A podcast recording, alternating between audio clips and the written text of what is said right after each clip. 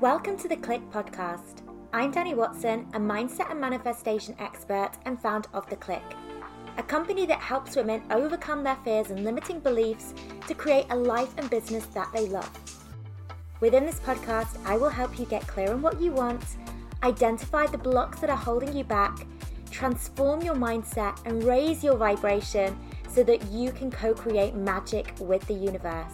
If you are looking to design a life that truly sets your soul on fire and manifests more success and abundance, then you are in the right place.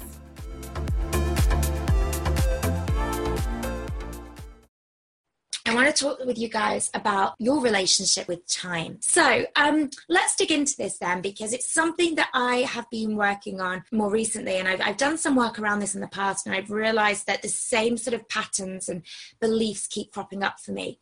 And so I wanted to just talk to you guys about this whole concept of time and your mindset.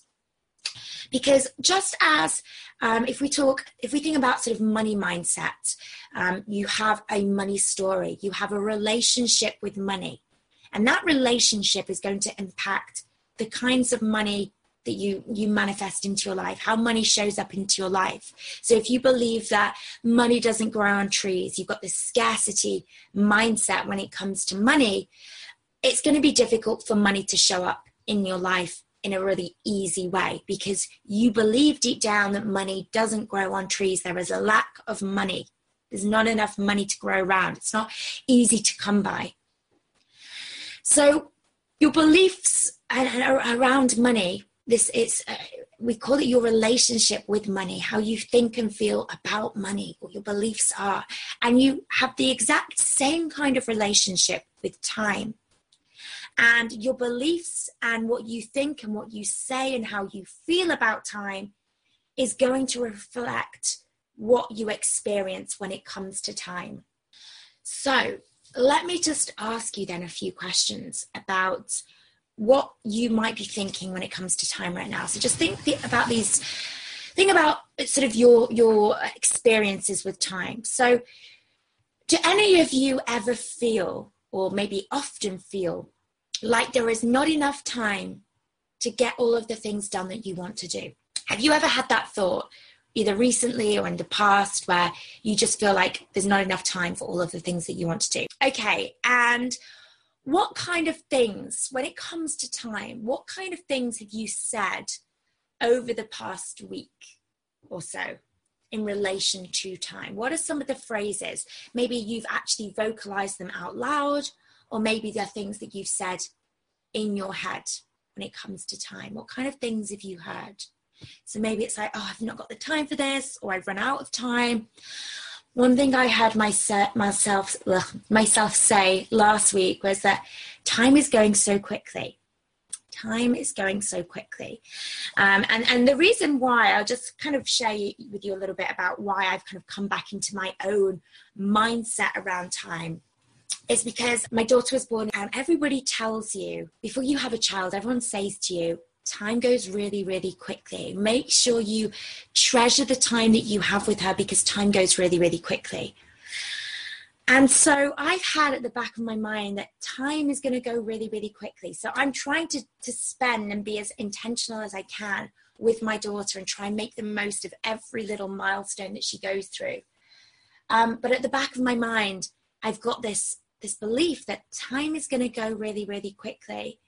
And yeah, and of course, if you believe that, and I believe it because that's what everybody's been telling me, like that's all I heard, like from everybody that I meet, like time goes so fast. If you believe that, if you hear that and you believe that, time is going to go really, really quick. And I don't want time to go quick. I want to be able to savor every moment I have with my daughter. So I knew that if I wanted time to feel like it was going really slowly, to feel like she was growing up slowly rather than growing up quickly, I'd need to start reframing how I was thinking and what I was saying about time. So maybe you've recognized your own thoughts come up about, your relationship with time.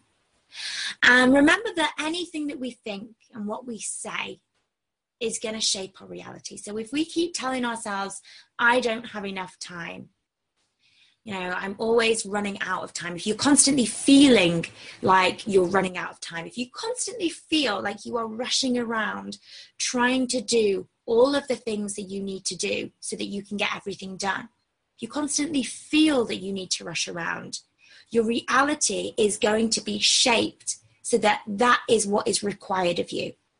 In order for you to get the things done that you need to get done, it's going to constantly feel like a rush. It's going to constantly feel time pressured.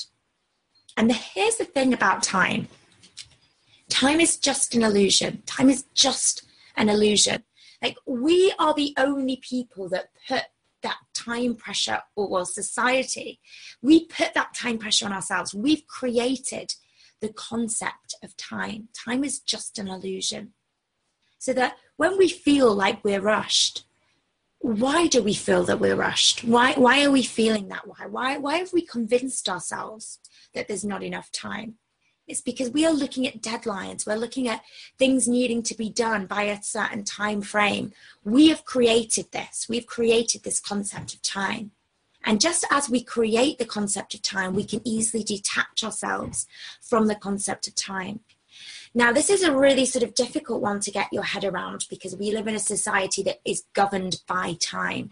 You know, we have, you know, times of the day, we have days, we have weeks, we have months. You know, our whole, the way that society is organized is by time.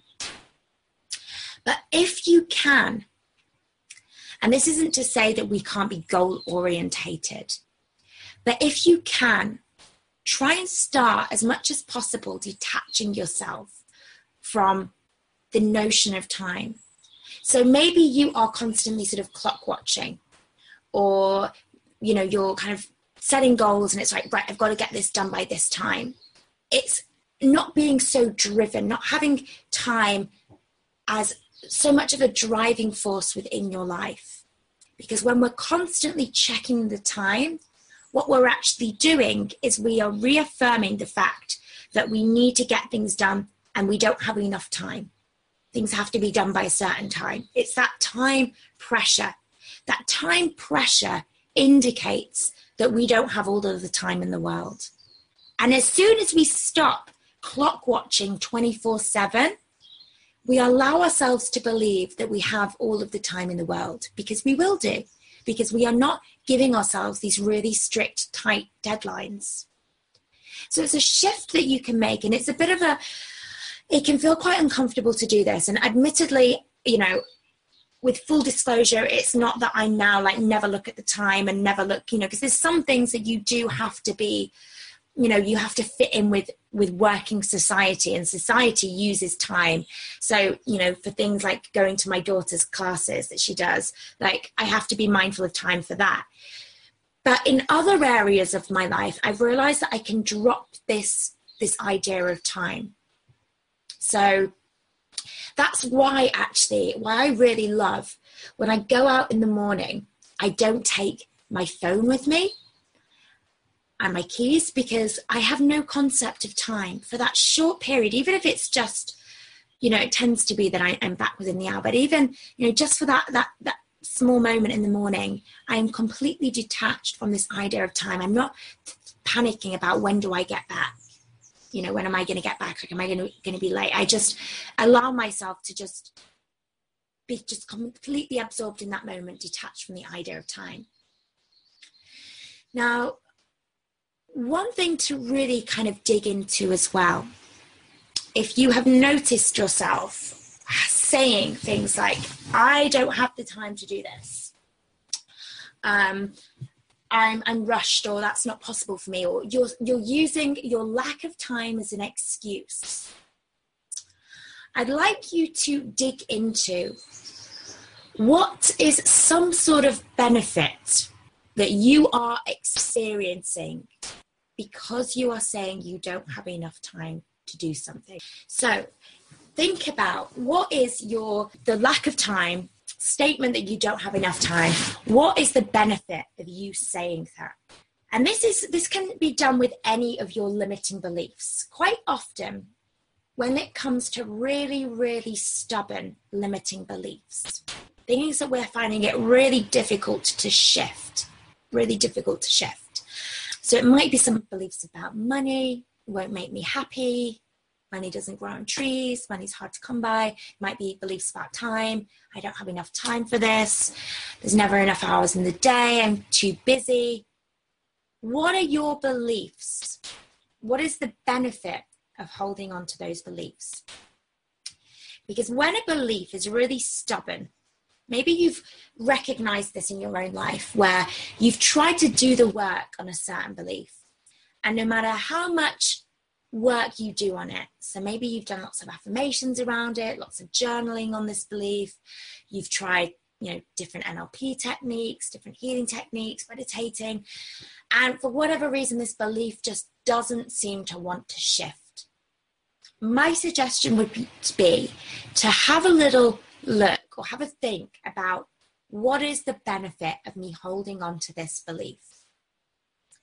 When a belief is stubborn, it's normally because it comes with some sort of benefit, some sort of hidden gain. So let's say, for example, let's say you keep telling yourself, right, oh, I've not had the time to do all of the things that I want to do within my business this week. And maybe one of those things was going live on Facebook. You've said, right, I've not had the time this week. Life's just been too crazy. I've not had the opportunity to go live. What could be the hidden benefit of that? Well, the hidden benefit is that you've not had to get out of your comfort zone. You've not had to do something that you're quite scared about doing. You've not had to put yourself out there. You've not had to be vulnerable. You've not had to open yourself up to criticism. By saying you don't have the time, you are keeping yourself safe from all of those things. So there is a perceived benefit of you holding on to the belief that I don't have the time. And as I said, it can be done with any of your beliefs. What is the perceived benefit there? And this is really interesting because quite often we think, well, I don't want to possess this belief. I don't want this to be my reality. But actually, the sheer fact that you are possessing that belief means that you don't have to show up and do certain things that might make you feel uncomfortable, that might come with a certain amount of pain or fears. We can keep ourselves safe. And what the ego is going to do, it's going to hold on tight to that belief because the ego sees that belief almost as a safety blanket, protection from you having to be vulnerable, set yourself up for failure, you know, do things that you feel uncomfortable doing.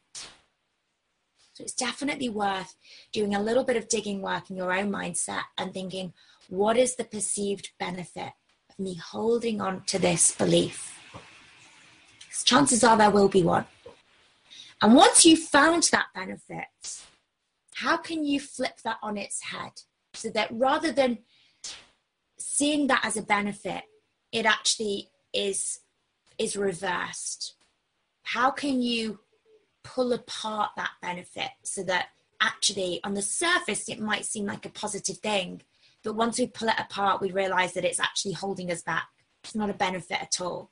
So, you know, let's say we're talking about, okay, I don't have the time to do Facebook lives this week, so I didn't do it.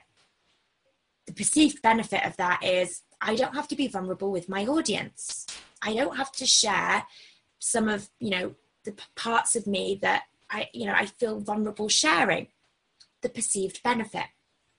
Well, how can we flip that? How can we flip it so that that benefit is actually a negative? Not sharing, not allowing yourself to be vulnerable with your audience can actually be seen as a negative.